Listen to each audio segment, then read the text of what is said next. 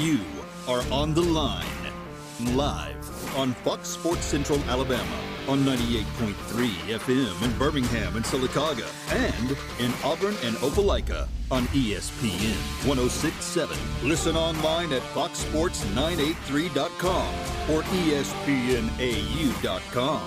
You are on the line with Noah Gardner and Levi Fitzwater. Join the show by calling 334 321 1390 or toll free at 888 382 7502.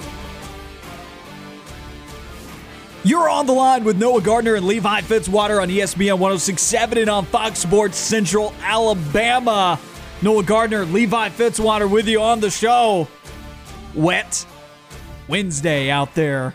Hope everybody's staying dry this afternoon. Noah Gardner Levi Fitzwater with you in our studios here in Auburn, Alabama. Number to call 334 321 1390. Find Levi and I on Twitter at Point Gardner, at Levi Fitzwater. It's Wednesday, and we're another week closer to A Day. A Day depth chart series on the docket today. Linebackers are to uh, possibly one of the best units on the entire football team. I don't know if I'd say it's one of the deepest units on the entire football team when you're talking about quality depth, a rather top heavy unit. But when you're talking about what's at the top, oh, buddy, watch out. These guys can knock your head off. Oh yeah, that you got great tackle machines, just guys who are going to get out there and hit you. You got some really good guys up top, but does that fa- like how does that feel down the stretch? Does it go a little bit thin down the stretch? It looks like it so far. You're going to need some guys to step up come A day off season and the beginning of the year to really solidify this group because again, like you said, at the top of this, it's it's it's the best of the best right now on this Auburn roster, but it kind of gets a little little lean going down when you look at that depth chart. Later on in the show, we'll have Zac Blackerby of the Locked On Auburn podcast coming up at 2.30. We'll get his thoughts on the linebacker room and all things Auburn football. It is an Auburn football heavy discussion there with Zac Blackerby. A lot of great insights coming up from him as well. Once again, that's at 2.30. Or if you miss that or you ever miss any part of the show, go and find the podcast wherever you get your podcast. We'll talk a little NCAA tournament. The Magic is still alive. Cinderella still dancing. What did I tell you yesterday? You have to kill Mick Cronin I to saw beat you him, tweet that. and they So did true. not kill him. He still has a pulse. UCLA still dancing. the NCAA tournament never it, it never ceases to disappoint or it, it, it's it I- I'm trying to figure out how to say that it, it never ceases to disappoint is that is that the it would be the other way it never ceases to amaze us Yeah, it always amazes. It always brings the chaos. It brings the unpredictable. I picked the wrong game to say first to 50. Last night's game, UCLA Michigan was the game where it was first to 50 Yeah. because uh 51-49 defensive battle played right into Mick Cronin's hands. And we'll talk about that one later for sure. well let's get started here with our A Day depth chart series the linebacker room here for Auburn football as I've stated as I've stated already this group is top heavy the two guys at the top are outstanding and they really complement each other well at that inside linebacker position or what will be known as the inside linebacker position this year, considering last year these were the only two linebackers that ever really played. But now they are the two main linebackers at the inside linebacker part of this defense. Now we've got outside linebackers that are going to be primary pass rushers for Auburn football. We'll start the A Day depth chart series with the inside linebacker location in this linebacker room. And it's no secret, and you would agree with me on this, these guys, as much as they are talked about, as good as they are, there's no moving these guys. These two are very well the leaders on the team in terms of their play. Maybe not necessarily the most vocal leaders, but in terms of their play, Owen Pappoe, Zakoby McClain, these two guys are studs in that linebacker room. You're not moving those guys out. Like those guys are starting no matter what. I mean, they were the only two linebackers who were playing with that. You know, typically Auburn was running just two to one linebacker at a time. So it's these two guys who you know for a fact you're going into this A day, you're going into this season. These guys are going to play. They're going to play substantial minutes. Zakoby McClain, the SEC's leading tackler last year. The only reason for that is because the defensive line was so bad. If you had a better defensive line, he may not be the leading tackler in the SEC, but he succeeded in spite of that defensive line last year. He's the hardest hitting linebacker on this team. He really stepped up his game when KJ Britt went down with an injury last year. Like Britt, I think he needs to improve on his pass coverage, but I think we've seen KJ Britt do that here in the offseason on his way into the NFL draft because we saw some indications of that at the Senior Bowl. That's what I was about to say. I was like, at the we were cr- I was crushing him when we were talking about And his draft. We were talking about his draft potential, and I said I didn't think he showed a lot of coverage potential. He goes out to senior day. I thought he, was actually- a worse Deshaun Davis. Yeah, and then he goes out to Senior Bowl and he shows that he does have the ability to cover. It It at least showed that he'd been working on that and improving that. So that's a good thing for you know a guy like that. So, But here's the key thing with KJ Britt here as we're on a side tangent. Here's the thing with KJ Britt. Deshaun Davis was drafted, and most people had him if you were just grading a guy out going into the draft, not necessarily because most mock drafts don't go that deep, and it's very hard to predict that deep. But Deshaun Davis was graded out as undrafted, and he ends up getting drafted. And the point that I'm trying to make here is all it takes is for one team to like you, and then they'll draft you. And a big part of it is Deshaun Davis was an impressive, and it still is, an impressive human being to talk to and to listen, talk about the game of football, and to pick his brain about his knowledge of football. I mean, they obviously were impressed with what was in the helmet, you know, with Yep. his head, and that's what led to him getting drafted. Now, I know things didn't pan out for him in the league itself in terms of being a player, but he still got drafted. And so for KJ Britt, although I think he's a worse version of Deshaun Davis, a similar type of archetype at linebacker, I still think we could see the guy get drafted because teams could fall in love with KJ Britt, the person, KJ Britt, the the mind, KJ Britt, the locker room guy. They could fall in love with that, and that could be enough to get him drafted and just say, hey, our, our franchise isn't going to fold on a sixth round pick, a seventh round pick. This guy, maybe he pans out and we end up getting a steal at linebacker, especially considering we see his pass coverage is beginning to. Uh, he's at least illustrating that he's coachable in that area of his game if he's already improving on it this quickly and he's not even on an NFL roster. So that's something to be said there about KJ Britt. Zakoby McClain, though, I actually view a lot different, though, than KJ Britt, despite the fact that I think he could improve a lot in pass coverage, and he is primarily a run stopping linebacker if you were looking at comparing him to Owen Pappoe. But and talking about comparing him to KJ Britt, if they, if they do play this similar spot, you know, the thing about Zakoby McClain is he's a lot quicker, he's more agile. He's, his athleticism, I feel like, is a lot higher. His frame is a lot more conducive to him having to be able to cover. He's a lot he's a lot lighter than KJ Britt. He's like 20 pounds lighter. He's like 220 tops.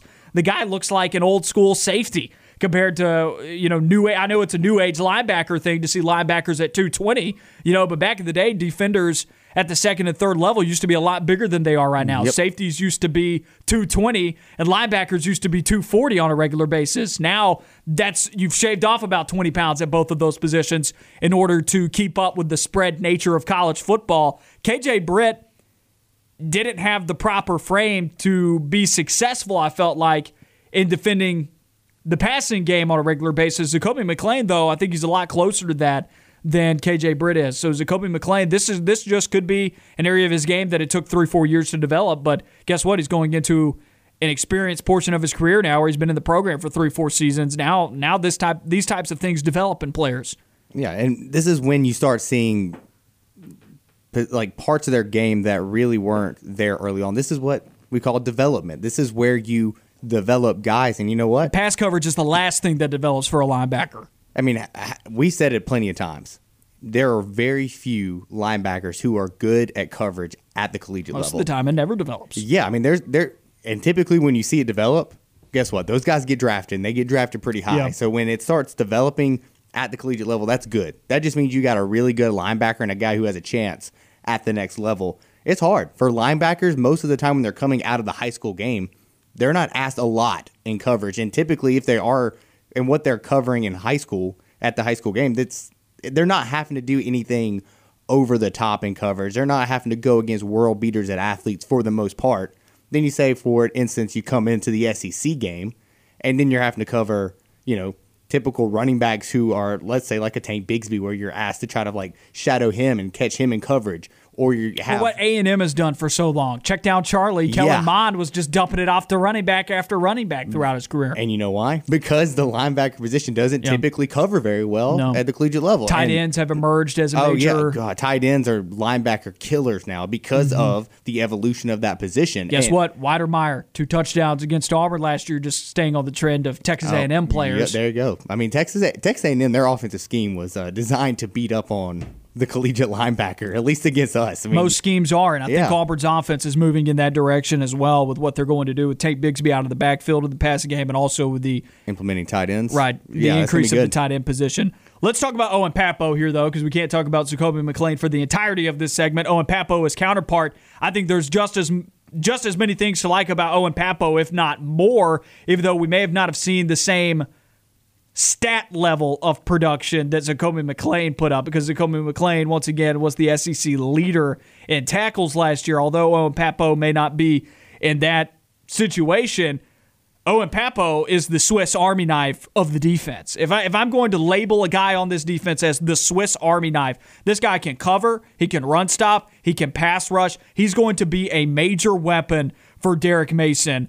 I'm really curious to see what happens to his draft stock after playing in this scheme because Derek Mason likes to switch things up. He's very I would I, multiple is probably the right word to describe it. I just don't really like using that word when I'm talking about defenses. I like the word hybrid a little bit more because this defense is going to switch in and out of the 3 4 and the 4 3, and I feel like that's their base rather than just saying, well, they're going to do 3 4, 4 3, 4 2 5. They're going to do whatever they want to do, which they are going to move in and out of different fronts. But I, I think at the end of the day, this is still a 3 4 defense, even if they move to having just tr- two down linemen and then two pass rushers that stand up on the outside. We've seen that in the NFL Yep. a lot with that 3 4 with, with three, four schemes in the NFL, sometimes you see that. But I digress. With Owen Pappoe, I think he provides Derek Mason somebody who does like to switch up his looks, somebody who likes to get creative, somebody who likes to dial up intricate looks on the defensive side of the football to confuse quarterbacks.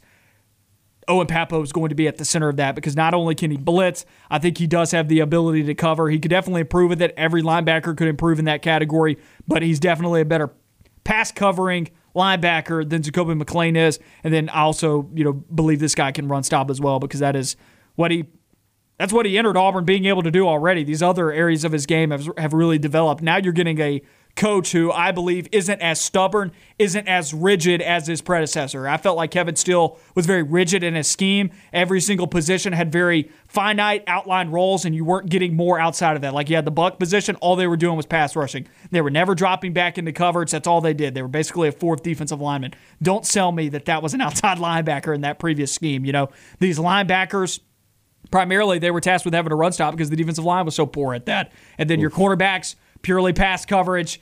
I mean, th- this is just it was very rigid in the past, and it was mainly in the nickel all last season. There wasn't a whole lot of switching in and out. There wasn't a whole lot of. It, it didn't seem to me to be a very intricate defense. This is going to be an intricate defense, and Owen Pappoe is going to do a lot of different things, and he's going to do a lot of different things well. I know that may sound cliche, just saying a lot of different things, but look, this guy can this guy can do everything. Owen Pappoe is one of those players where when you take that job, if you're thinking it from Derek Mason's perspective, you're looking at it going, "Ooh, man, this guy can do a lot." And I'm like, Derek Mason has to be just foaming at the mouth, just salivating, thinking, "I can use this guy so many different ways." Not just with Owen Pappoe. Yeah, He's exactly. got to be thinking about that with several players oh, across yes. this defense. There, he has a lot of guys who are versatile and can do many things, and you're going to see a lot. I, I, you you hit it right on the head. You're going to see a lot more different looks because Derek Mason isn't as rigid as Kevin Steele was in some of his formations, in some of the things that he brings to the table in terms of formations, versatility, and certain things like that. You're not going to really see that a lot. Like you're not going to you're not going to see rigid, rigidity. You're going to see a lot of different just looks and whatnot. And Owen Pappoe's and Kobe McClain are two guys that I think are going to be at the heart and center of that. Owen Pappoe more so. I think he's a little bit more versatile than Jacoby McClain is. But Derek Mason's walking into a position where he has brought in a lot of he's he's always got a lot out of linebackers and now he has two talented linebackers here at the center of his core that he can really work with, develop, and mold. Linebackers have been the best thing about his defenses at Vanderbilt. Yeah, and he's been getting guys. Even though he's a defensive back, he's, Yeah, he's more he's- defensive back minded, I feel like, because he is coaching Yes. Auburn safeties. Yeah, so, he's, he's more of a defensive back guy, but he also, yeah, like you said, he he comes in with always getting the most out of linebackers. Who, let's be honest, the linebackers they were getting at Vanderbilt are a lot less talented than Owen Pappoe and Jacoby McClain are right now. He can get a lot out of these guys, I believe. Oh, yeah. like the the guys he can get at Auburn at the linebacking position. You saw what he was getting at Vanderbilt and getting out of those guys. Now he's going to get the talent that he can get at Auburn at that position. Watch out! I think he can do a lot with linebackers. let's quickly go through the backups because we've just, just you know, oozed, Yeah, I was, oohed and we were, over we were the, just swooning over these Yeah. guys. The backups here. Chandler Wooten, I think, is going to be the first guy that you ins- you insert into this inside linebacker room. I didn't break the inside linebacker depth chart here up into the two positions and then go three deep underneath them. I just basically said underneath these two starters, who are guys that we're going to see rotate primarily. I'm kind of treating it like a a basketball lineup, you know, where you've got your sixth, seventh, eighth man. So the first guy off the bench, I think, if you're looking at linebackers, the guy who's going to receive the most playing time as a backup, Chandler Wooten. And I'm not super high up on Chandler Wooten and his ability because when he opted out this past season, I was one of the first to say not a big deal because a I thought he was the fourth string linebacker going into last season, and now you you've got Owen Pappoe and Jacoby McClain, who last season showcased that they could succeed even without depth at the position. So I don't think that Chandler Wooten returning this season really moves the needle for me a whole lot in terms of quality depth at the position, but it is nice to have someone with a lot of experience, especially when you're talking about the two guys behind him that didn't play hardly at all. So it is nice to have Chandler Wooten in that spot with experience. And because he's got the most experience out of all the backups, I factor him in to get on the field more than Wesley Steiner and Desmond Tisdale. And basically take your pick on those guys getting on the Yeah. field because they really didn't play a lot last year. Tisdale played more so than Steiner did. I was kind of shocked by that last year. I, I, every week I was asking, where is Wesley Steiner? Why have we not seen this guy yet? But Tisdale, more likely than not, I would say is the leader out of those two players.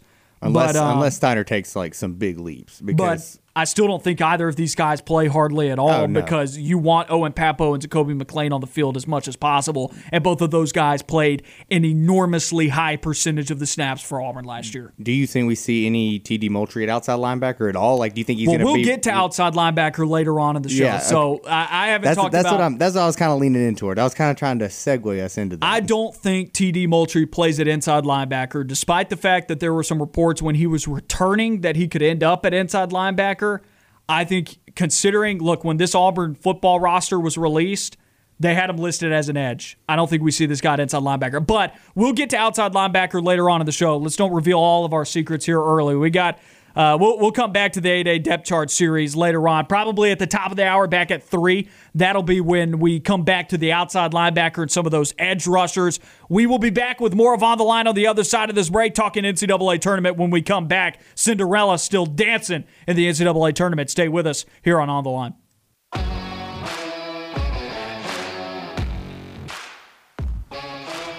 You're on the line with Noah Gardner and Levi Fitzwater. It's thunderstorming outside. It's getting worse. Kind of tired of the rain, but you know, it is March. Wash away the pollen, please. It is March and about to be April, actually. Tomorrow it's April. It's apocalypse weather You know, season. you know what they say about April showers? They bring May flowers. I didn't know that. I didn't. I've never heard that saying before. I know. I Never heard that. Never heard that saying before. What? I don't know. Uh, I guess grow maybe up in a I've, box. probably, probably. And now I'm a talking voice coming out of people's radio boxes. So uh, You- it's all came a- cir- full you've circle. lived in a box your whole life. the now. circle of life. Number to call 334 321 1390. That's the number to call to get you through to On the Line. Noah Gardner at Levi Fitzwater on Twitter, at Point Gardner, at Levi Fitzwater. We just wrapped up a conversation about the inside linebacker room with our A Day depth chart series. We'll come back to that at the top of our next hour at 3 o'clock. We will get to the outside linebacker position, so stay tuned for that. In about seven minutes or so, or eight minutes, we've got Zac Blackerby of the Locked On Auburn podcast joining us on the show as well. We're going to talk all things Auburn football with him. We'll get his thoughts on the linebacker room also. So he'll give us his starters. We, we didn't go too deep with him, but he'll give us his starters on that conversation with him. But let's go to the NCAA tournament now. There's still magic in the NCAA tournament. Cinderella still dancing past midnight. It is the Final Four now, an 11 seed play in game, UCLA all the way to the Final Four. Only the second team to have ever done that. VCU was the first way back when, and I think that was 2012 and the epic run that they put together. UCLA makes it to the Final Four. What does dancing past midnight mean for Cinderella? A date with Dynasty against Gonzaga, who is trying to be the first team to win a national championship and finish off a year undefeated since Indiana in like 1976. So a lot of storylines colliding here. That's the juiciest matchup. Maybe not in terms of ability because one team's on one side of the spectrum and the other team's just kind of getting by by the skin of their teeth right now. But when you're talking about storylines, do you want the Cinderella, the 11 seed to make it to the Natty or do you want the team to win the national title after going undefeated and, and, breaking that long spell, that curse of someone in college basketball not being able to achieve that since the 70s with Indiana. I'm torn because I like Indiana basketball a lot. And when Kentucky was doing this back in 15, like I, I, I, I Indiana's my second favorite college basketball program. Little underwhelmed by the Mike Woodson hire. Pretty disappointed. Kind of sad that everybody's laughing at the program. But for a while, uh, when I've seen teams get into this range of being able to achieve this, I've kind of been like, I don't want it to happen. I like the fact that Indiana's name is still relevant for at least something. It also it was also easier with Kentucky to cheer against them because I mean, me and you are Auburn guys, so we were at the, we were probably sitting there going, eh, definitely don't want Kentucky to do this because it, we're we're SEC guys. We didn't want them to do that. I'm not torn at all. Like I I straight up do not want Gonzaga to go through with this because I would rather if someone's going to do this, I want to see a Power 5, Power 6 team like do it because they at least went through the gauntlet. And I'm not saying that Gonzaga didn't play a lot of good teams. I mean, they played Iowa throughout their, you know, regular season. They played Auburn, like they played good teams. And they even had Baylor scheduled earlier this year. Just didn't get to happen because of a COVID test. So I'm not torn at all. I want to see Mick Cronin take the defense and stop the buzzsaw that is Gonzaga's offense. Can he do it? I don't know because let's be honest, this Gonzaga offense has looked unstoppable. They they look unguardable at all times. Like every time you've watched them this year, it's their passing. It's their passing. It's basically how, teleportation of the basketball. Passing, depth, coaching. Like they have guys that they can play. Like the front court, the back court. I mean, you got guys who are going to be in the NBA on the in the back court in terms of Jalen Suggs. You've got just monsters down low. Fun they were. I saw a tweet last night that said they were just out fundamentaling USC down low last night, and it was true because they were just the polished post moves that Gonzaga has down low. Goodness, it is just it's if you if you're a post guy and you like to see old school post play where they're just fundamentaling up and unders, nice good turns, just watch Gonzaga. Man, it's fantastic. Number to call 334 321 1390. That gets you through to on the line. We are taking your calls. We had Robbie Weinstein of Andy 24 7 on yesterday, and he made a statement that I hadn't thought about until now when he said it. He said that he thought that this Gonzaga team was up there among the best teams to have ever played in college basketball. He grouped them with that Kentucky team that went undefeated all the way to the Final Four and then was upset in that Final Four game to Wisconsin, which I know you're you're bringing up rings. Can't so. can't be the greatest team of all time without a ring.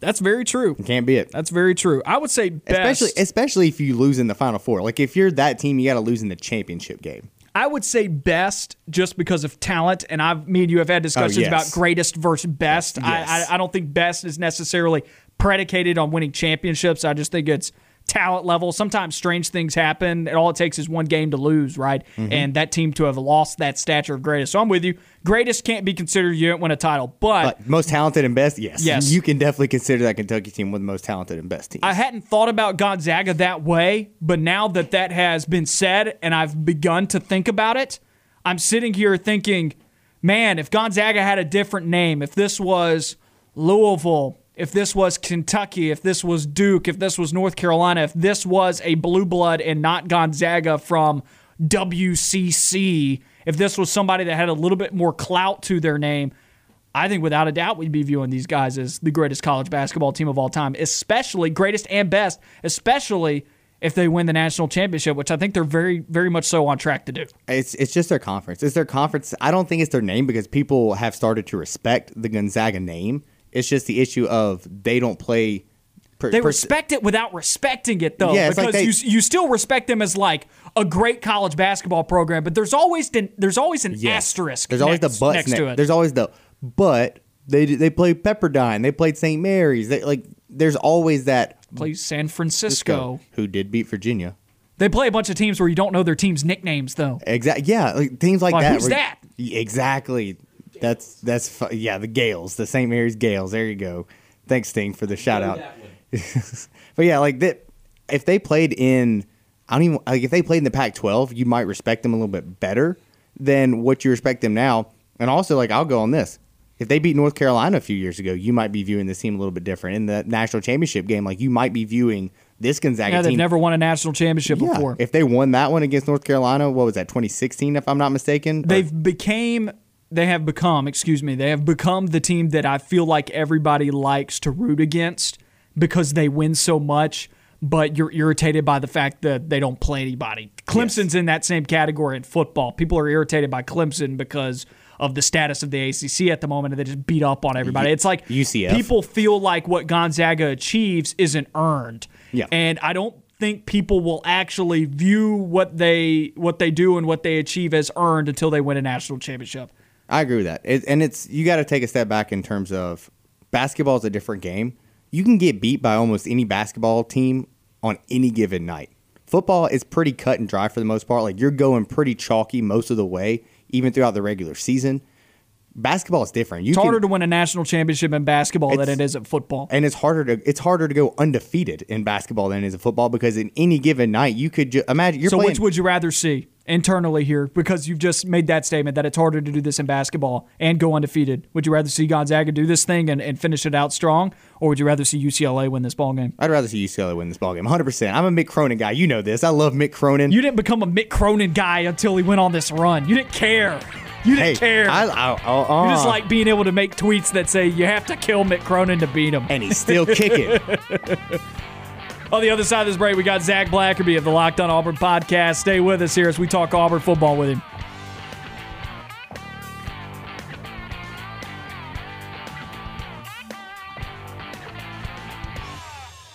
Stay on the line. More of the show when we come back.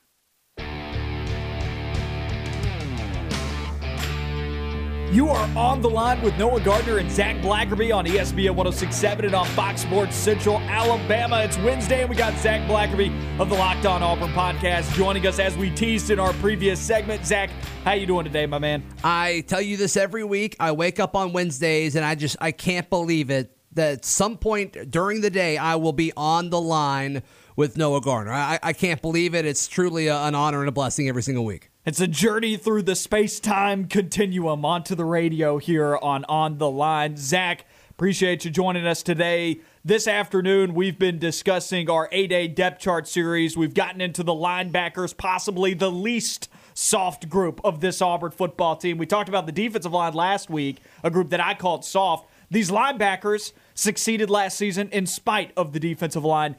Any general impressions of this linebacker room going into the spring? Deep, versatile, angry. Uh, I, I think it's, it's a lot of different things. Experienced. I mean, obviously the headlining guys, Jacoby McClain, Owen Pappoe. I mean, we could spend the rest of the segment listing accolades for both of those guys, but storylines here. It's like okay, Chandler Wooten returning. You know, opted out last year. He thought it was that was what was best for his family. He's back now, and providing a crazy amount of depth to the inside linebacker position. It surprised me a little bit. It surprised me in the sense of, you know, I kind of was wondering if there would be a way to put all three of those guys as kind of the big three of the linebacker group right now.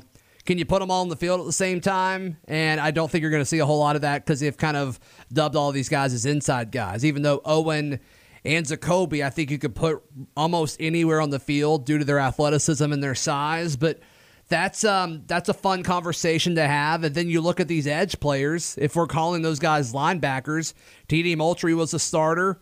um, in in the in the open practice, and then he was not at practice uh, for that for that scrimmage, that opening viewing period that we saw this past Thursday. So where does he line up?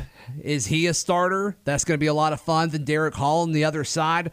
A lot of explosive guys on this team. A lot of guys that, that I'm excited about. Romello Height is uh, is another dude on the edge, and I really can't wait to see how he's developed and filled out as a, as a defensive player. So a ton of depth, a ton of depth. Like I said, we've been doing our A day depth chart series. I'm not going to ask you to go two or three players deep like we've been doing, but who are your starters in the linebacker room?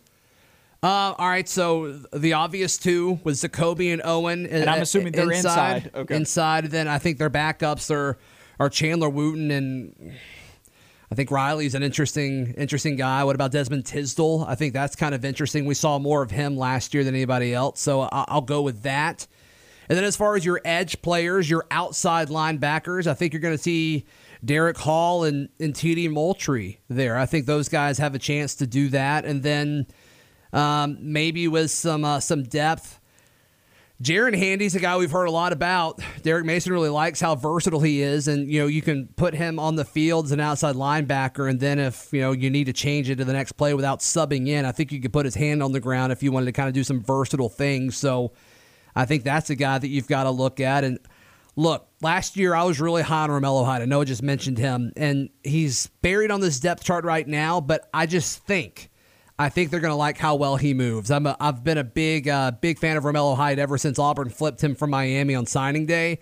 I think we start to see some of the the height hype train come to fruition this year. Why are you so high up on height? Well, because he's so tall, and so no, I, I, I think uh, I, I think I love his first step. I love his reach. I love his. He's going to really be able to. I mean, when you're six five, man. I mean, think about how much there's a lot you can do. There's a lot you can do, especially off the edge, especially if you're standing up and when you kind of have some you know level of explosion with that first step. I think it allows you to do a lot of things. And as far as impacting the passing game, you don't have to get a sack to impact the passing game as an edge player. Alter the quarterback's window. I mean, he's gonna he's got a, a, a ridiculously wide wingspan. He can he's gonna have to make quarterbacks move a little bit just to throw around him. And I think anytime you throw off the the timing of these, you know, super time specific passing patterns that you th- see throughout the SEC right now, I, I just I like that in his game. You know how much I love nicknames. And if Romello Height ends up getting on this field and contributing on a gamely basis, what are you going with? Oh, I'm all for naming his side of the field, his portion of that defensive line slash linebacker area. I'm all for calling it Romello Heights. okay. It's only adding an S to the last name, but that that is his area of the field. Don't venture into it. Okay, I I'm get here that. for it. You know, corners have an island. Uh, Carlton Davis uh, during the playoff run, he talked about you know some corners have an island. I've got a graveyard. Um, Romello can have uh, the heights. I'm, I'm here for it. I am absolutely here for it. Let's talk about the other side, though, at the edge position. TD Moultrie. We thought and we were seeing reports of this that he might have moved to inside linebacker when we were first hearing that he was going to return to the Plains for his fourth, fifth season, whatever it is. But now he's listed as an edge on the roster. Isn't that the exact same thing that he's been doing all along, though, at Auburn? Is there any differences there? And what gives you confidence that in year four or five now at Auburn, with him coming back and still essentially doing the same thing, that this new coaching staff is going to be able to get more out of Tadarian Moultrie. I think you're going to see these edge players do different things with Derek Mason's scheme than what you saw with like the buck position. Just because I think you're going to be asked to do more. I think you're going to be able to play off ball a little bit. Might even have to drop back into coverage yeah, at times. Yeah, possibly. And I'm sure like they both won't do that on plays. I'm sure there's going to be a lot of mixing and matching as far as who Derek Mason's going to send on some plays, you know, confuse the quarterback and and all that. So I I think it calls to be more versatile. I mean, this buck position that we saw was just a it was a pass rushing defensive end and I didn't love it's a stand up defensive end. Yeah, I mean, it was just. I mean, sometimes. I mean, so I is it similar? I, I, I, guess in theory, but as far as like other things that he's going to be able to at, or be asked to do and things that he is able to do, I think he's going to help the defense a lot more in this scheme than what Kevin Steele's doing. Switching gears here out of the linebacker room as we're speaking with Zac Blackerby of the Locked On Auburn podcast. We've recently seen Tykee Smith linked to Auburn, among other schools. Auburn's one of the top tier programs on his list of schools that have contacted him. West Virginia defensive back Tykee Smith. Sure. We've seen Dreshun Miller already transfer to Auburn. Not sure if Tykee Smith is going to add his name to the Auburn defensive backfield. Right. But why do you think Auburn's going after all these defensive backs? Yeah, that's super interesting because it's like Dreshun Miller was a stud last year, and like he comes to Auburn, And he And may not start. I don't, I don't know how he does actually. Like, who's he booting out? Who is he beating? I guess Simpson, maybe that that's the favorite, I guess, right now. But there's just so much depth there, and even at the safety position, where it's like Chris Thompson deserves to be a starter next year. I think he's that good. I think he's that talented, and the way it's currently lining up. Ladarius Tennyson's going to be the safety next to Smoke Monday. and Tykee Smith is a safety, Sure. just to differentiate that. I know I said defensive back. Sure, but I mean, still though, like a lot of versatility though. I mean, Yeah. especially when you talk about, you know, is this guy an outside corner or is he an inside corner? Is he a nickel? What happens in dime when you know you have less linebackers? So I mean, all of these guys are going to have to play multiple positions as far as versatility goes, and there's just a ton, a ton of depth there. I mean, Kamal Hadden. Who is probably the most like ready guy in this uh, signing class, and like he's probably the fourth or fifth corner on this roster. It's crazy. That is super deep. Marco Domio, a guy that we all thought was going to start last year, and Nehemiah Pritchett held onto the job, and boy, he's been impressive. You It's got like, Jamel Dean vibes from Marco Domio, considering Jamel Dean transferred to Auburn from Ohio State. Domio transfers to Auburn out of the JUCO ranks, but they were both highly touted from very where they big, were coming from. very physical, very fast, both very dealing explosive. with injuries in their first year. Uh, yeah, sure, sure. Um, well, Marco Domio win a Super Bowl. I don't know.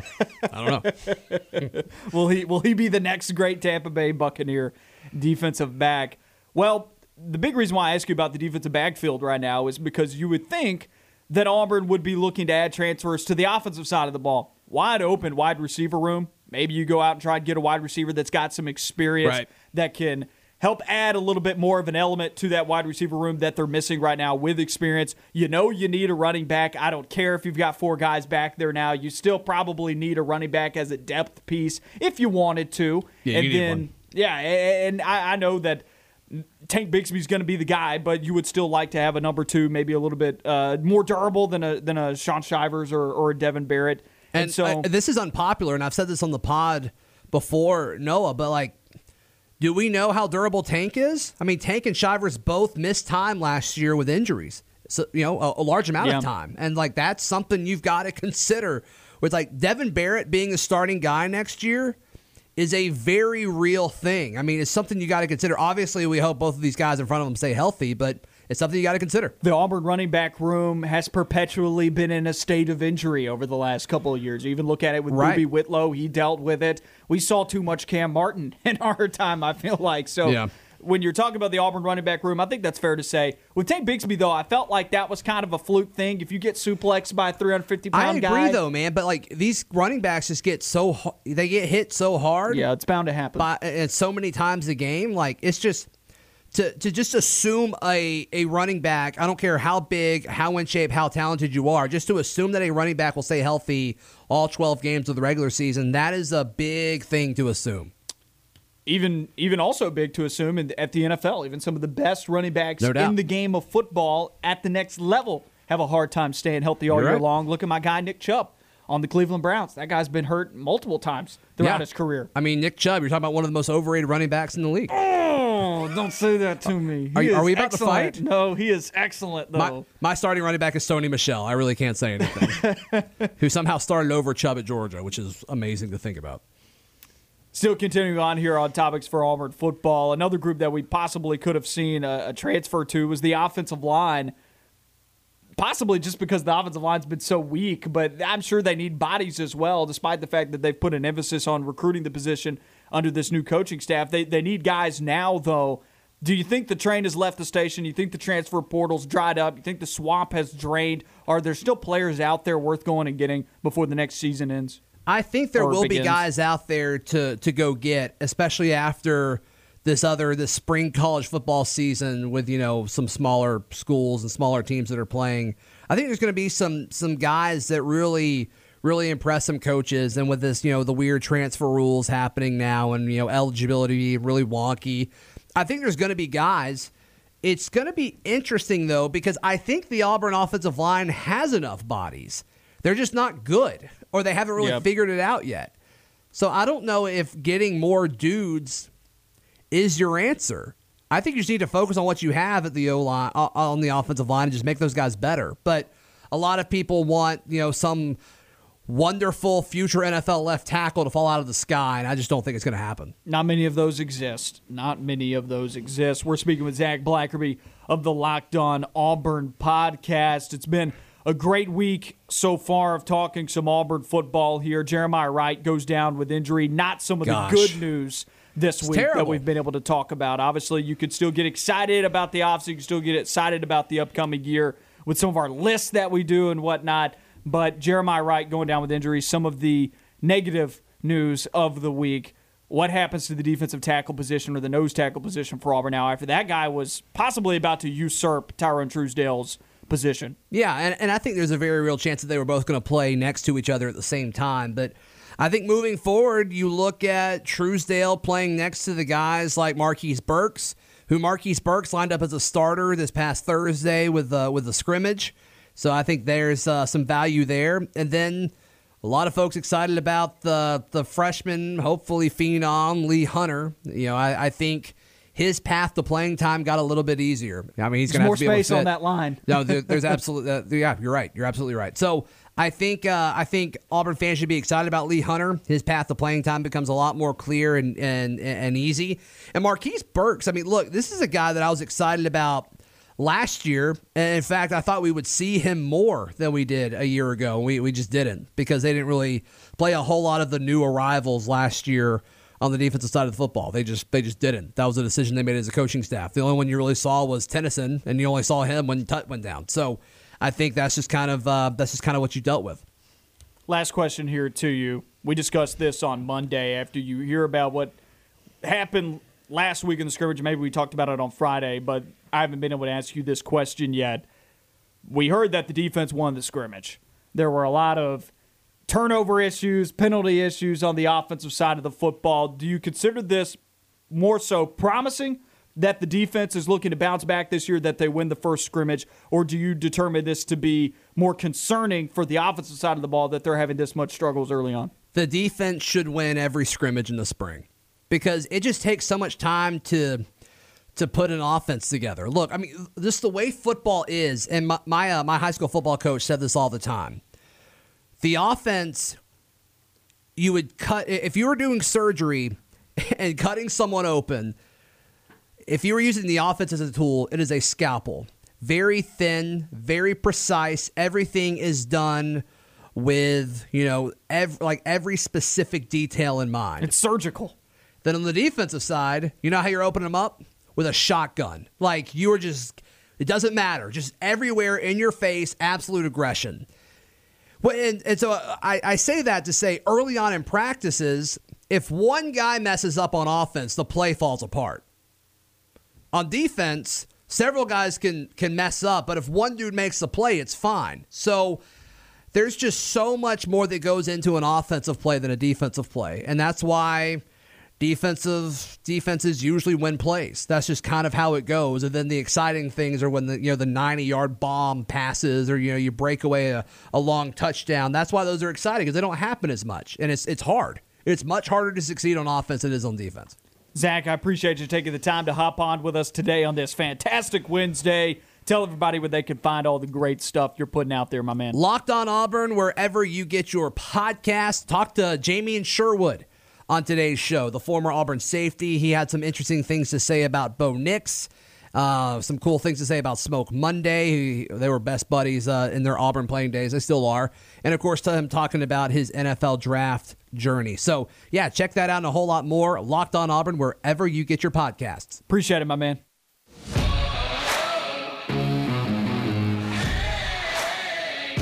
Back on On the Line, Noah Gardner, Levi Fitzwater with you here on the show. Find us on Twitter at Point Gardner, at Levi Fitzwater. Big thank you there to Zac Blackerby of the Locked On Auburn podcast for joining us in that previous segment. If you missed any of this show or if you ever miss a show, go and find the podcast wherever you get your podcast Apple Podcast, Google Podcast, Spotify, Stitcher, iHeartRadio. It's all there. You can find it at those locations. Before we wrap up hour number one here, let's take a listen to what's on TV tonight. Hey everybody, it's Noah Gardner with What's On Tonight. It's Wednesday, and that means The Masked Singer is on Fox at 7. It's the Group B wildcard round, with Group B appearing for the second time this season, and the wildcard looks to steal a spot in the competition. Following the show at 8, Game of Talents will be on Fox as well. Jurassic Park was on last night, so let's go with the sequel this evening. The Lost World Jurassic Park is on AMC at 6. If you're a fan of the old James Bond movies, Goldfinger is on BBC at 5.30. Anti-hero movie with Venom on FX FX at 7. Matt Damon stars in The Martian at 6:35 on FX Movies. No NCAA tournament tonight, but you can turn to the NBA for some basketball and live sports action. Two games are on ESPN beginning at 6:30. It'll be the Dallas Mavericks at the Boston Celtics. Moving to 9, the Milwaukee Bucks and the Los Angeles Lakers collide in a battle between two teams that are in the top 4 of both the Eastern and Western conferences. I'm Noah Gardner, and that's what's on TV tonight. Back on ESPN 1067 and on Fox Sports Central Alabama. Follow ESPN 1067 on Facebook and Twitter to keep up with the latest going on at the station. The Max Roundtable on the line, The Drive with Bill Cameron. That's your location for all of those fantastic shows. Seven hours of local sports talk. That's all on ESPN 1067. Find the website on ESPNAU.com about two minutes left here in hour number one. And just a quick topic going back to the NCAA tournament and how Cinderella's still dancing. Date with Dynasty and Gonzaga coming up as well in the Final Four on Saturday. And I was perusing the internet. I was on Twitter earlier and I saw something that Titus and Tate said, and that's a Fox Sports show that it's kind of they talk a lot of college basketball. And I was I was going through Twitter scrolling, and then I saw something that they said that I thought was interesting. They were trying to decide whether or not UCLA had returned to a status of a blue blood in college basketball. And I asked myself, have they ever even left? Can you lose your blue blood status? I don't I don't think you can. Like, I don't think you lose that. I mean, you think no, that. I think you can only gain it. I, I, I think you only become royalty, right? Yeah, like you're not gonna just lose it because you're always going to carry that weight of what your history was. I mean, this team's not that far removed from a Final Four. I mean, yeah, it was the last one was in 2008. That's what 13 years ago, but still, like that's at least within the past 15 years. You think of a team like you the way I equate it to is you think about like football where there are teams that you still consider to be these perennial football schools and universities when they really haven't done anything recently. And I mean like Kansas, they're still considered and they haven't done anything recently either. So like I don't think you can lose it. They have the most national titles out of any team in college basketball. Exactly. They never lost it. They are Ex- the blue blood. Yes. So I would I wish we had more time to get into it. but We'll talk about it later. That's it for hour number one of Online. When we come back, we continue our A Day depth chart series. You don't want to miss it. We're talking linebackers. Stay with us.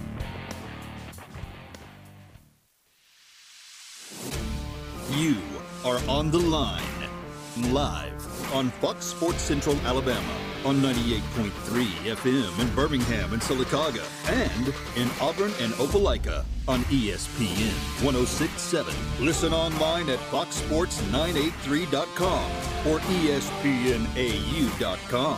You are on the line with Noah Gardner and Levi Fitzwater. Join the show by calling 334 321 1390 or toll free at 888 382 7502. Hour number two of On the Line. Noah Gardner, Levi Fitzwater with you on ESPN 1067 and on Fox Sports Central Alabama. Number to call 334 321 1390. Find Levi and I on Twitter at Point Gardner at Levi Fitzwater. Live with you on ESPN 1067 and on Fox Sports Central Alabama. Follow Fox Sports Central Alabama on Facebook to keep up with the latest going on in sports. On the line, The Drive with Bill Cameron, analysis, news, and more, all on Fox Sports Central Alabama, on FoxSports983.com, and on Facebook. That's FoxSports983.com. Once again, the number to call to get you through to On the Line, 334 321 1390. We are taking your calls on a wide range of sports topics. We'll talk anything in the sports world, so bring it our way here. Once again, 334 321 1390. Headed back to our A Day depth chart series here with the linebacker group, and we've already talked about the inside linebackers. Now it's on to the outside linebackers. I think this group has some potential, but definitely lagging behind the inside linebacker room. Yeah, I mean, there's there's a lot of guys who could who could like show potential, show flashes, and really come up and play meaningful minutes. It's just when you're looking at the top with the inside linebackers, with what you have with Owen Pappoe, Zakoby McClain, it's it's hard it's hard for these guys to achieve that level of what the inside linebackers are just because of how good and talented that we view Zakoby McClain and Owen Pappoe. So it's going to be hard for these guys to really make a name for themselves in terms of the whole scope of linebacker. They could they could be really good outside linebackers, but it's going to be hard for them to usurp the role of the best linebackers that you're trotting out there. Who the guys you think of when you think of Auburn's linebackers? The guy that's closest to doing it, I called Owen Pappoe the Swiss Army knife of the defense.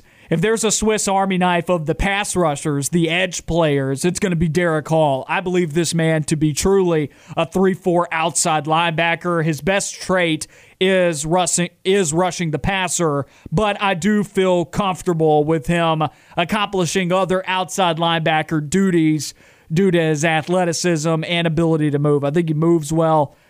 He's got a good frame to be able to drop back into coverage. He's athletic.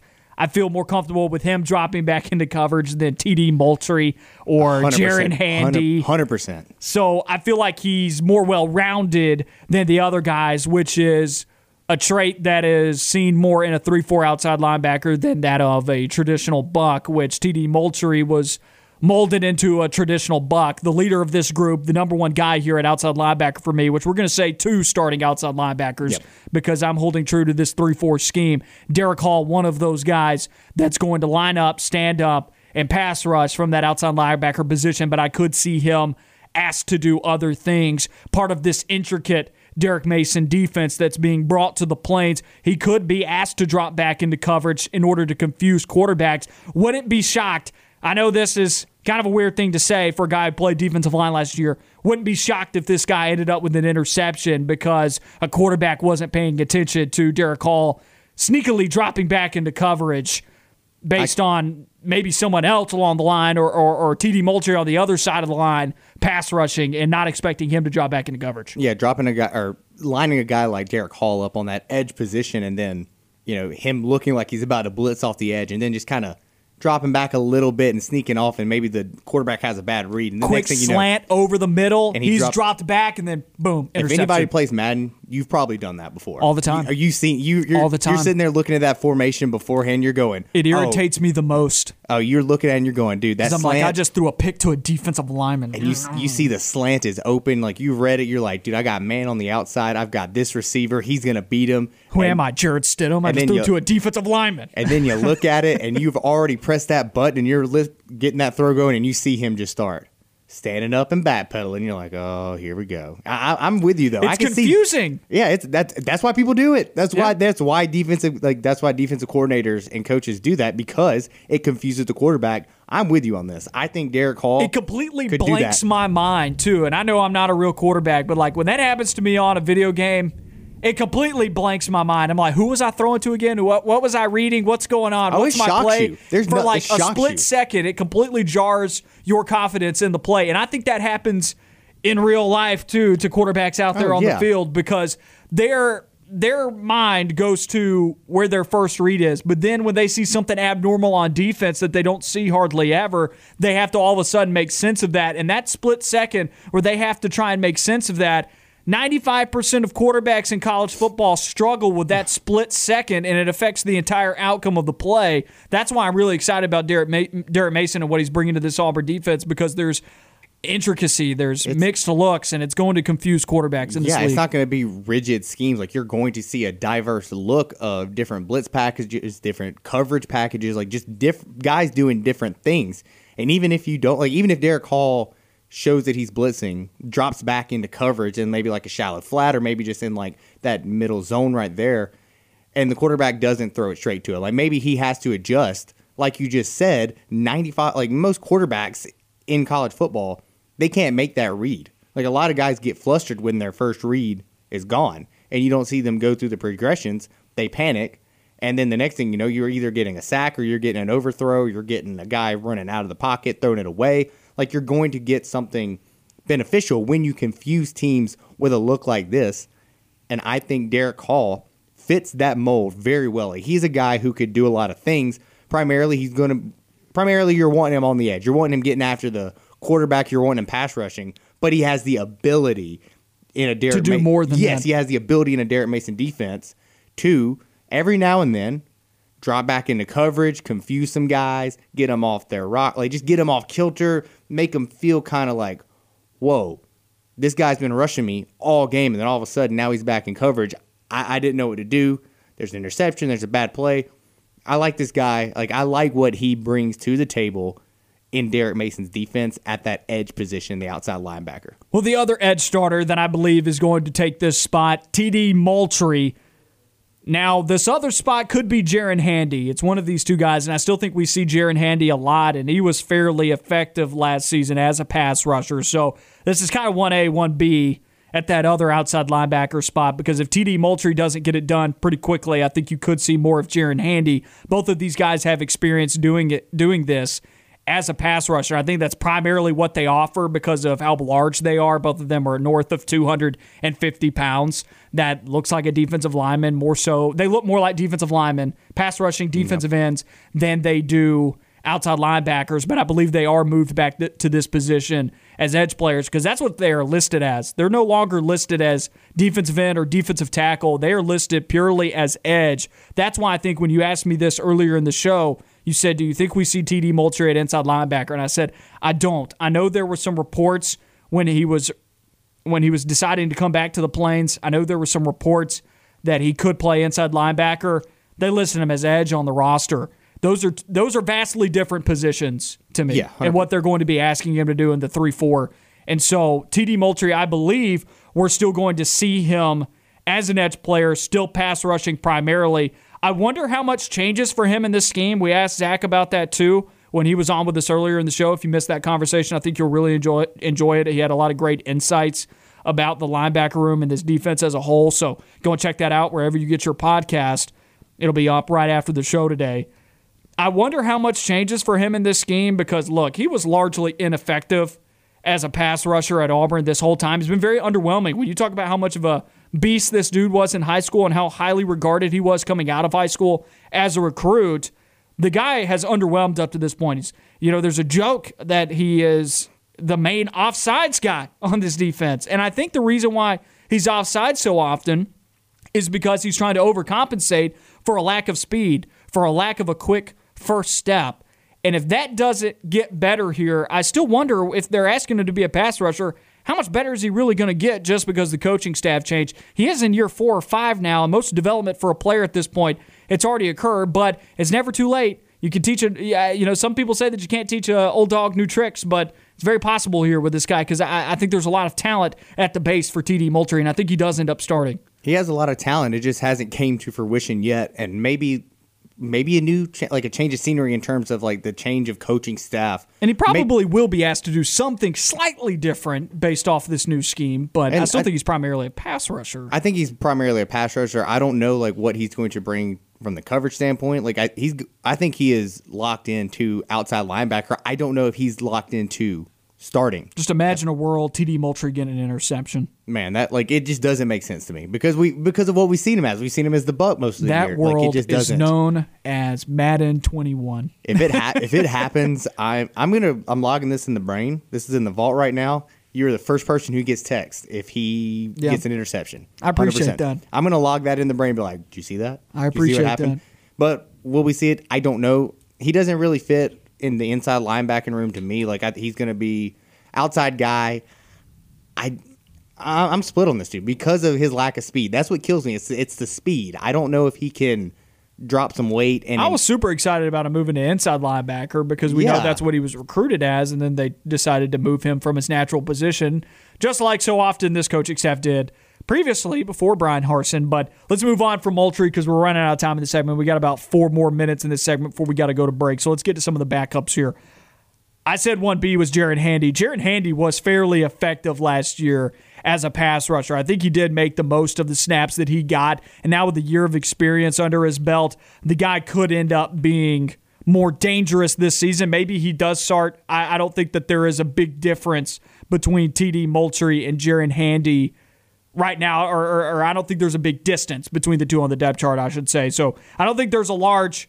I don't think there's a lot of space separating these two on the depth chart. It very well could be handy right now in front of Moultrie when you're talking about evaluating these guys for the spring at the edge position. But he could pass Moultrie on the depth chart if Moultrie fails to improve as a pass rusher. Fairly effective last season in pass rushing scenarios. I think when you look at Jaren Handy, what you see is what you get. That's what he's doing right now. He's not really a robust player, as Lance likes to say. He's not really a round round. player, meaning he's not well rounded. He, he's not an all around player. He's more of just a pass rusher, but that's fine. That's what they're asking these guys to do, specifically this spot. So I think you see Jaren Handy quicker than you see the last guy on my list, Romello Height. But as we had Zac on earlier in the show, Zac loves this guy. Yeah, like I mean, I think we see him pretty early. I wouldn't be surprised if it's him over TD Moultrie. I wouldn't under like You I think like, TD Moultrie drops like lead and water to the bottom of the depth chart? I don't know if he drops to the bottom, but like I wouldn't be surprised. Just ahead of Romello Height, but behind Jaren Handy. Yeah, like I wouldn't be surprised in that regard, just because you're looking at the coaching staff and they don't have this. Uh, we keep saying this over and over again, but they don't have that allegiance to players. Like they don't have to put a guy in if they don't want to put him in. Like they're they're building for their job and for their future. They might value a guy who has you know two what three more years, I guess, of eligibility if you're counting the the extra COVID year. You could have two or three more years of a guy like Jaren Handy, and that might that might be more appealing, even if he comes off as less talented at the moment than TD Moultrie to this coaching staff. They might value that they could have this guy for two to three more years down the line. Like they might value something like that, but I, we don't know. Like that's just it's one of those positions that this one's like a really hard position to actually fill out because we don't know what TD Moultrie is going to look like moving into this position from where he's been playing Buck the past, you know, under the previous regime. Romello Height, last on my depth chart here at outside linebacker, the fourth guy in terms of, once again, just kind of telling people how I viewed the outside linebacker or just the linebacker position in general. I've said these are your starters, and then I've kind of treated it like a basketball lineup. Who's your sixth, seventh, eighth, ninth man in basketball? You know, the guys most likely to get playing time after that starting five. Well, with the outside linebacker and the inside linebacker groups, I've said, all right, who are your starters? And then who's most likely to get playing time and experience at these spots? Because I kind of think when you look at it, it, it's it's symmetrical in the defense with how these guys are going to be asked to do things. The inside linebackers are going to be asked to do pretty much the same things. The outside linebackers are going to be asked to pretty much do the same things. So, how quickly do these guys get in? Because they can probably slot at either at either side of the defense, whether it be you know wh- whichever inside linebacker spot and whichever outside linebacker spot. So Romello Height at four for me, just by looking at his frame. I think I think your jaw should drop when you His see this kid's frame. athleticism. Six frame, foot five. Man, looks like he should be playing basketball. And uh, so, how refined his game is, though, will determine his playing time. I think he's a raw talent. I think he's got a lot of athleticism. I think the guys in front of him are much more refined. Exactly. How much? How does? How much influence does Derek Mason have on him? More of on the line on the other side of this break. We'll be right back. You are on the line with Noah Gardner and Levi Fitzwater. We'll be right back.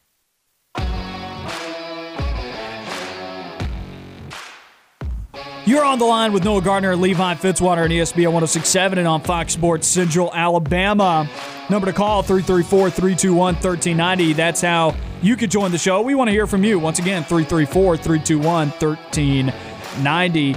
Keep up with all of the content the show is putting out on RadioAlabamaSports.net and on the Radio Alabama Sports Facebook page. Follow it on Twitter as well at Radio AL Sports. Once again, that's RadioAlabamaSports.net. Wrapped up our A Day depth chart series in our previous segment, going over the linebacker room. I felt like it was the easiest group to evaluate that we've done so far, maybe, other than running back and quarterback. I mean, like we know, like we know what we're getting and we know about like what guys are like we know the two guys who are locked in and then in terms of the next guys up. It's like we don't really have like we're not really putting anybody ahead of anybody behind them because we're like look we whichever one comes whichever one comes you're probably not going to see many people especially behind Owen Pappoe and Zakoby McClain. the edges a little bit more diverse like a little bit harder in terms of like maybe somebody usurps TD Moultrie maybe he doesn't. Other than that pretty cut and dry with these with these position groups.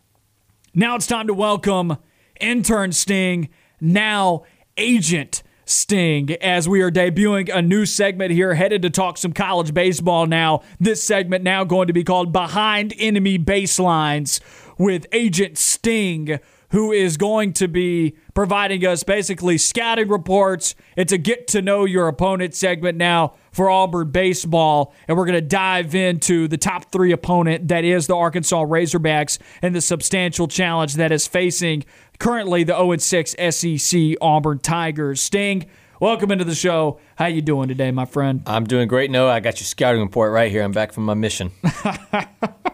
I love how serious he's taking this. Yeah. In the future, we are going to have a bumper for this. And I'm gonna I'm gonna make it sound cool. It's a Mission Impossible like looking forward to vibes or what I'm going for. I know he was when I told him this, he just lit up. So all right, so what you got on? I think what we you need got to dangle Arkansas? him from the ceiling before that. we need to watch him Just drop propels in. Get me in the Yeah. zone. or Watch him repels drop in, in. or make him come through the window. Something cool. Make him cut a hole in the window and just hop in. So that's a I'm gonna no. need one. but- I'm, I'm gonna need one of those laser things. or he could just walk in through the door. Sting, what you Ah, got, my that's man? not boring. Not as All right. fun. All right. So I just want to start with a little bit of background here on the Arkansas Razorbacks. They're coached by Dave Van Horn, who is in his 19th season with the program, and they have reached the NCAA tournament 17 times in the last 18 tries. The only miss was the 2016 season, and the Razorbacks have also reached the College World Series six times under Van Horn. So now that we've established that Arkansas is one of the greatest programs in college baseball over the last what was that, 18 years? Yeah. So- yes, six uh, College World Series appearances, one uh, runner-up in 2018. even they're, they're even look. Let's just be real. Not even just limited to the last 18 years. Arkansas is still one of the most storied programs in college baseball. What's a little bit more specific to what's going on with Arkansas right now? Well, right now they are 20 and three overall. They're ranked in the top three in five of the six most relevant polls that I was able to find. They were ranked in the top three. Only one of those six had them at number five. The rest they were three, two, or one. And the last game that they played was last night against Central Arkansas. Uh, the Razorbacks won 21 to eight. Someone Hey. hit for the cycle. Yes, yep. Robert Moore hit for the cycle, and Arkansas had 11 extra base hits on the night, including five home runs. As I was watching that video, because I, I, I saw it on social media, I can't remember where I saw it. Probably SEC Network, not sure though. And I was I was on Twitter and I saw it, and I was like, man, I, I know he's a kid, and look, this guy's probably going to have MLB aspirations if he was able to just hit for the cycle. But like, you're still young, and you're still, you know, bright-eyed, bushy tails. You're you're, you're still just, you know, you're living on a prayer. You're, you're, you're you've got dreams. You know, you haven't made it to the big leagues yet. Like, if a big leaguer hits for the cycle, it's still probably really cool, but it's like they've had major accomplishments in the past. Like that's that guy's one of his first probably major accomplishments he's had at a very competitive level of baseball. I imagine I like what was that like to think, man, I just hit for the cycle. I, I think Yeah. it. I don't think it doesn't matter at any level. I think you hit for the cycle at little True. league, rec, It's improbable. uh, travel ball, college baseball, major league baseball, minor leagues. It doesn't matter.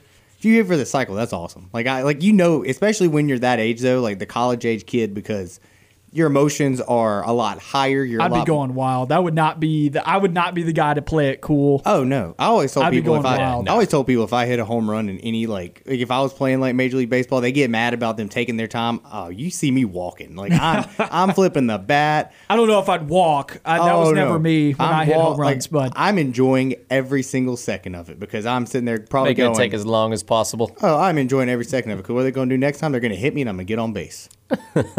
that's so true unless you, you know, break a limb because they hit you in Workers comp. hey, that's fair. Guaranteed money in the majors, hey, right? Secure in the bag, man. Sting, what else you got, my man? All right, so now I got some players to watch for everybody to pay attention to this weekend. The first one is Matt Goodheart, preseason first team All SEC designated hitter, and for good reason. He has a 313 batting average with six home runs and 14 RBIs on the season. So be wary of him. Beware of him. yeah. Be aware. Of I him. love in our intelligence meeting here about Arkansas baseball. Sting just rolls him. He's like, "Yeah, Beware. beware of him. That guy. He's he's pretty He's dangerous, dangerous. dude. Yeah. Yeah. I feel like there's you know top down though for this Arkansas lineup, pretty deep group. You look at Arkansas as a team batting 278, which ranks middle of the pack right now. But you talk about it, they have the most home runs in the SEC right now with 40. Excuse me, second most. They're behind LSU, who has 42. They have 40. So they've got big bats. They Yeah. can clobber. It. They may not be hitting for average, but this team can still score some runs. Yeah. Next one is catcher Casey Opitz, 22 hits, extra, uh, and as well as eight of those for extra bases. And pitcher Kevin Kopps, he has a 4 0 record with a 1.06 ERA and 20, 29 strikeouts to six walks on the season. How many innings? How many innings for those 29 strikeouts? I think it was around 17. okay, so he's a wrong. bullpen he- guy. Yeah, he's a reliever guy. Uh oh. That's not good. I don't like to see that. I don't like to see, and big part of that is Auburn may be playing from behind this weekend. And if Auburn's trying to make a comeback, that guy's going to put it on ice. Yeah, I agree for sure. All right, and the next thing I got, I have a little X factor here, just kind of one player on Arkansas's roster that people should watch out for, can make some things happen. Got their backup catcher, Charlie Welch. He's only played in six games this season, but in those games, he has put together an on base percentage of 588 and hit two home runs. And I put them as an X factor because How many at bats do we have on this fellow? I'm going to need to pull that up again, but it wasn't a lot because it was only uh, six games. Sounds like a pinch hitter. I think it may have been Or possibly just it may have midweek been guy. Uh, thir- 13 at bats. possibly a pinch hit threat. Yeah. I don't feel like you talk about catchers that way, but still possibly Yeah, that's, a uh, that's why I put him threat. there was because I feel like a lot of catchers don't get a whole lot of credit for their batting ability. Usually, they're just not threats at the plate. So And then I I, think you've also got a most interesting name. yeah, just I do have the something for funsies. name. Yeah, just kind of a little last little fun note to end it on. Uh, starting pitcher Zebulon Vermillion, twenty-eight point two innings out of this world. Now That is that's just lot. not. Fa- that's just not fair. It's a lot of silver. What are they doing? Recruiting? it- I like, they're recruiting guys from Mars now. Like that's just not fair. This guy from space. the pipeline. They got the pipeline from going on. Hey, that's what happened when your state has a lottery, right? You can go and recruit in space. Yeah. nice. Yeah, Vermillion's a pretty good pitcher or too. if uh, you know somebody who owns Walmart or started Walmart is a major is a major donator to university, then you can go to space. So that that's that's that's good stuff. Zebulon Vermillion. What's his stat line look like? Is he good? Yeah, he is pretty good. He's got 28.2 innings pitched, 2 and 0 record with a 3.14 ERA. So, reliever. He's all right. Yeah, no, I believe he actually started. He's appeared in six games, and five of them have been starts. Really? Okay, so Yeah. maybe they're midweek guy. We may not see him. I don't know. That doesn't. That seems like I don't a little. started last That's night. a little low for innings pitched at this point this season. If you're like- a traditional I think starter. I think that's his hi- the highest uh, innings pitched on the roster. I'm pretty sure it was Wow. 28.2. Yeah. It feels like that's a little that's a little low at this point, but I guess if you you think about it, that's about If you really, if you only play one game a week, that's a a little over five innings to start. Yeah, that's Yeah. that's a good point. Maybe I'm just a little a little bit too far ahead. I felt like you're just 28 thinking there's li- been so many games. yeah, but it really hasn't been. If you think about it, we're still early. We're still right, early. it's 23 games for Arkansas, but yeah, I think that checks out if you play one. Yeah, game that's a right. Week. You're Yeah. right. I was wrong. That's right. Yeah, I was I was a little ahead of myself there. I feel like it's maybe the season. I, I feel like it's a little bit further along than it actually is. But Yeah. it's it's it's definitely not. It is still early. If you if you look at it, you still got 24 SEC games left in the schedule. So, and this is a Thursday, Friday, Saturday series. Right, no Sunday folks out there. No Sunday out there. Uh, so people are going to be enjoying Easter Sunday. Hopefully, those Tigers are back in town to be able to enjoy Easter Sunday. But it is a Thursday, Friday, Saturday series this week for Auburn baseball against Arkansas and Fayetteville. Tigers got to get one out of three. Sting, we're not going to have you on the show tomorrow when we make our pick for the series. How many do you think the Tigers get? Zero, one, two, or three? For the sake of optimism, I'll say one, I love it. but Optimistic, and he says one. yeah, I mean, That just shows what they're going against right now. Like Yeah. if your if your optimism is we're going to take one out of the I three had games, that optimism back for Ole Miss and for Kentucky. I had, I had two out of three against Kentucky. Boy, was I wrong. yeah, It almost happened for Ole Miss. I, I felt like there were finite margins separating Auburn and Ole Miss in that series because you only lost by one run in the first two games. And then against Kentucky, though, same type of margins, but still you got swept against a team that you probably should have took two out of three against. At least taken. You should have at least taken one. Like you should have at the very least taken one of those games, especially if you're getting swept. And if Kentucky. Auburn does take one against Kentucky, I'm still like, all right, the grave's not dug. Alabama's one at five right now. LSU's one at five right now. We're we're okay. But you're still not happy. Like you're still panicking. You're still smashing the panic Yeah, button. you're still like, man, things have to turn around. But you're 0 and 6 right now, and you're about to go to the number one team in the in the nation. And and like Alabama and LSU at least already have. Arkansas's been the number one team in the nation in some polls, but I, I know they're not there right now. Ole Miss and Vanderbilt are higher than Arkansas in most polls at the moment, despite the fact that Arkansas just swept Mississippi State this past weekend. No mercy this past Uh, weekend. Baseball America has Arkansas as the number one team, but Really? that's it. Okay. Yeah, the others are two and three. Yeah, Ole Miss is 6 0 in the SEC at the moment after sweeping Alabama and Auburn. And then Vanderbilt, as good of a pitching staff in the country as you could possibly see. That Vanderbilt pitching staff, 2.19 team ERA. They're batting 309 too. That Vanderbilt team, man, I, I don't know if there's a team better than them in baseball. 30 minutes left in the show. That does it for our newest segment with Sting here behind enemy baselines. We'll be back on the other side of this break. Stay on the line. More of the show when we come back.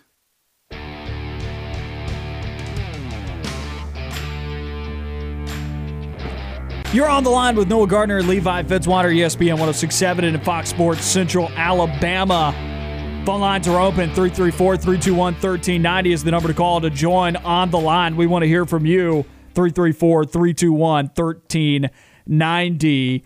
Did our A Day depth chart series throughout the show, went over the linebackers, had Zac Blackerby of the Locked On Auburn podcast with us as well. Talk some SEC baseball. It's been a great show here so far. If you missed any of it, go and find the podcast wherever you get your podcast. We're about 30 minutes out from the drive with Bill Cameron and Dan Peck. Stay tuned for that. Part of our seven hours of local sports talk radio on ESPN 1067. Let's go back to the NCAA tournament here. Discussion that we were starting at the end of our number one, but didn't get to finish. And I want to dive into this a little bit more.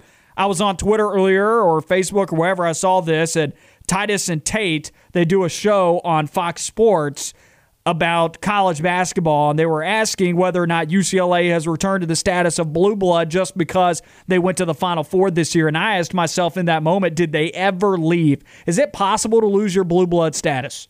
Like I don't think so unless like you have to get a like you have to get the death penalty. Like you have to have like an issue where you are just wiped off the face of college basketball or just have abysmal years. Like you have to like completely do a 180 and be completely and utterly irrelevant past when you like became that blue blood. And I don't think UCLA has done that. Like I don't think I just don't think that there's a possibility that UCLA could have ever lost it because I mean they were, if I'm not mistaken, they were in the Elite Eight or Sweet, Sweet 16 playing against Kentucky a few years ago, and were in That that, was with game. Lonzo. yeah, with Lonzo Ball, where they were right in the thick of things. They were in the Final Four in 2008 with Kevin Love and Russell Westbrook as well. I just don't see a situation where like UCLA ever lost it because they've had competitive teams over the years.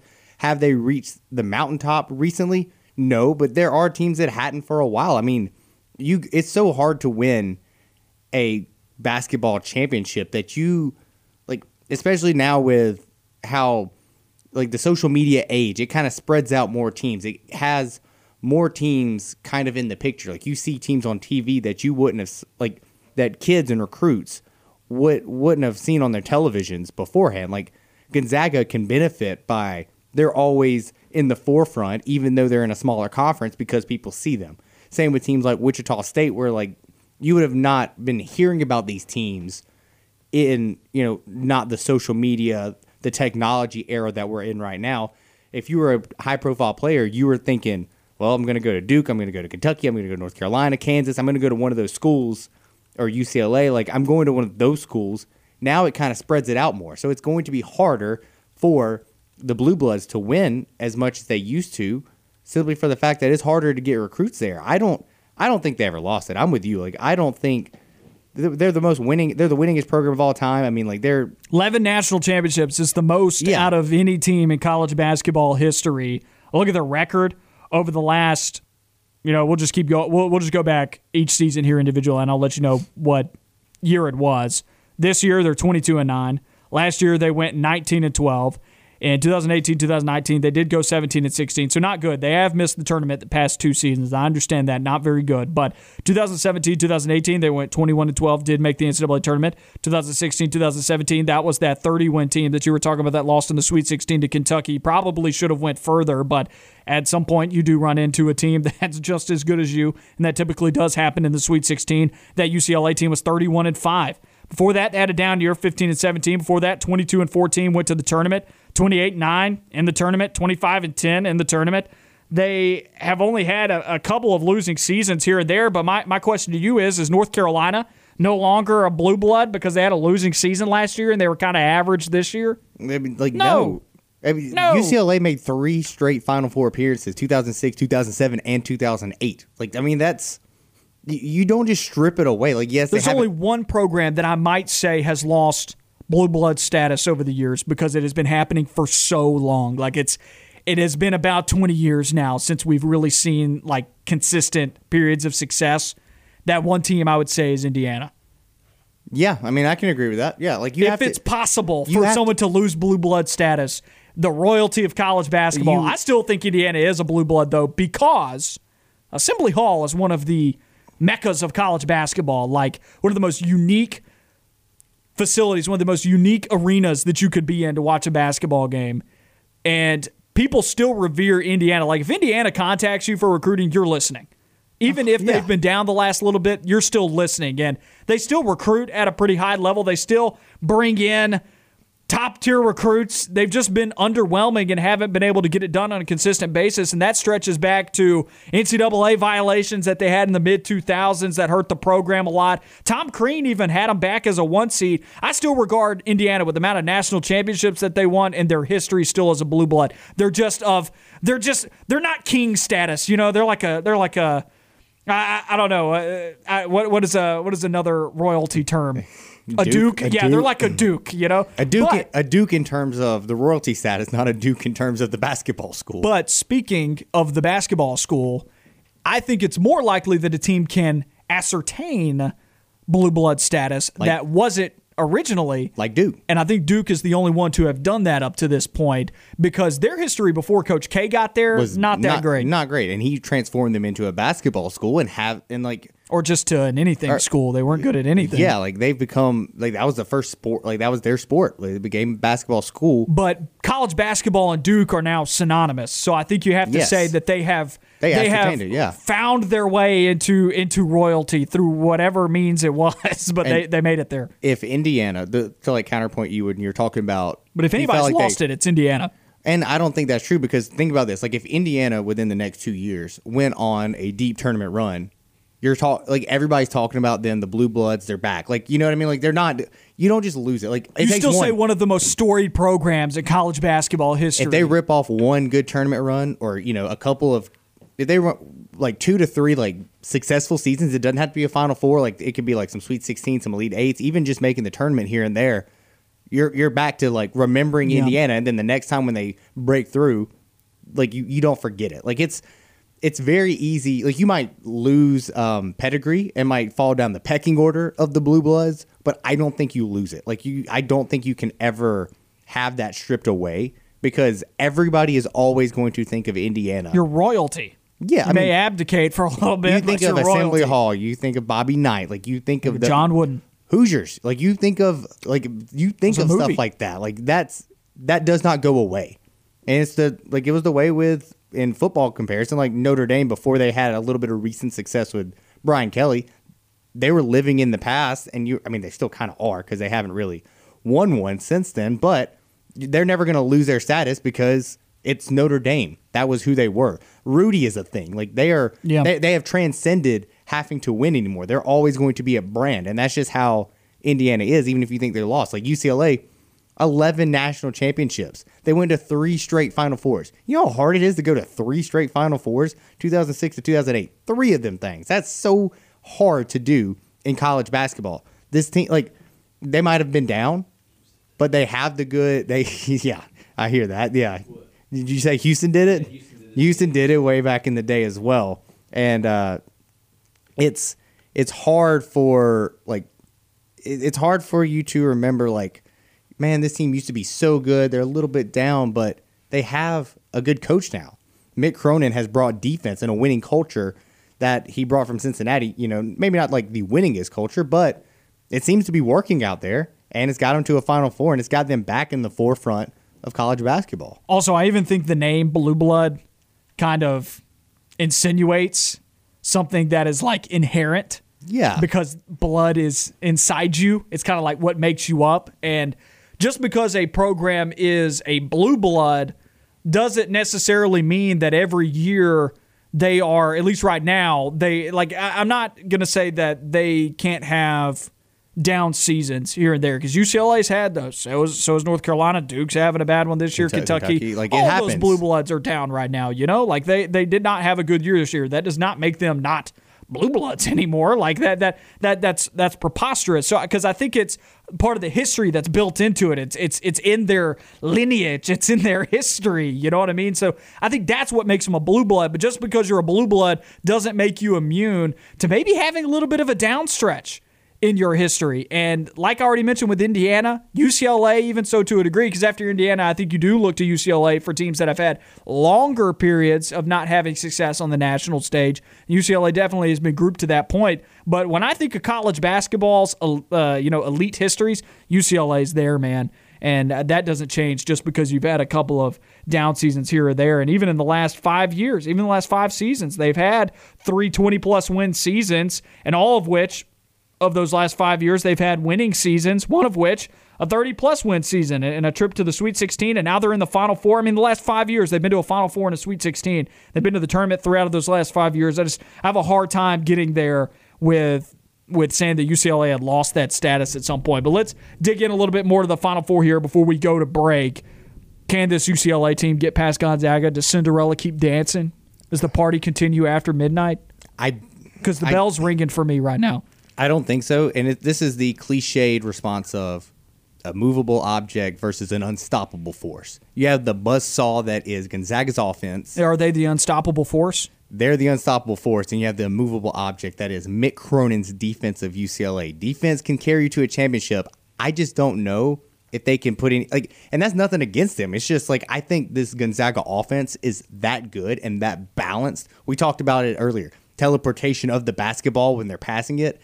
I just don't know if even a defensive minded coach like Mick Cronin can put together some sort of plan to even stifle it. Like I don't I don't know if that's possible. He has the time to try to implement a game plan. I just don't know if it could come to fruition.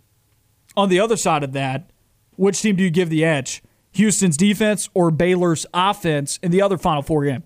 I'm going to give Baylor's offense. Like I think that they are they're too deep. I think the pace of play, though, also. yeah, they're and they're getting back to playing the basketball that we saw from them early on in the year. Also, Houston, who have they really played in the tournament? They haven't been tested with an offense like. Baylor in the tournament. No, they haven't. So they might get a little shell shocked early on. And I mean, we saw what happened to Auburn when they got shell shocked and got they took that hit from Baylor. They weren't able to bounce back in that game. Back with more of On the Line on the other side of this break. Stay with us. On the line on Fox Sports Central Alabama on 98.3 FM and ESPN 1067. Last segment of On the Line, ESPN 1067 and on Fox Sports Central Alabama. We got the drive with Bill Cameron coming up in 12 minutes here on both of those stations, ESPN 1067 and Fox Sports Central Alabama on 98.3 FM. That is how you can listen to the drive this afternoon. Be sure to stick around for Bill and Dan on the show with you this afternoon and headed into the evening from 4 to 6 here on ESPN 1067 and on Fox Sports Central Alabama. Before we wrap up the show, let's take a listen to what's on TV tonight.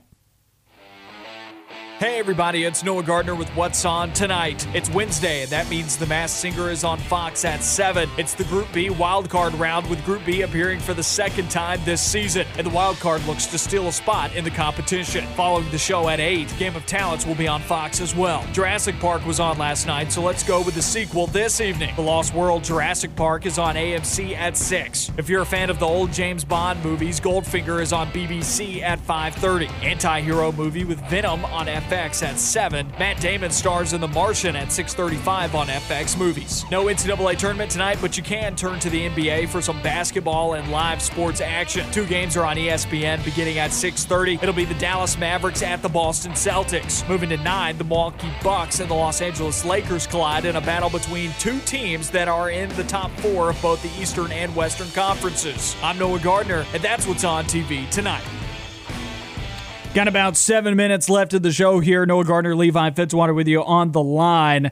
And we were having a great discussion in our previous segment about Blue Bloods, NCAA tournament team Cinderella, UCLA. It's kind of crazy to think UCLA, Cinderella, that's the way we're viewing them, but they are an 11 seed. So I still think it's fair to say that they are Cinderella despite their Blue Blood status and they're, they're honestly the most storied team among that among those Final Four squads because I, has Baylor won a national championship? I know Gonzaga hasn't, and then I'm trying to remember if Houston's won a title. So I don't think Baylor has, but I'll double check on that.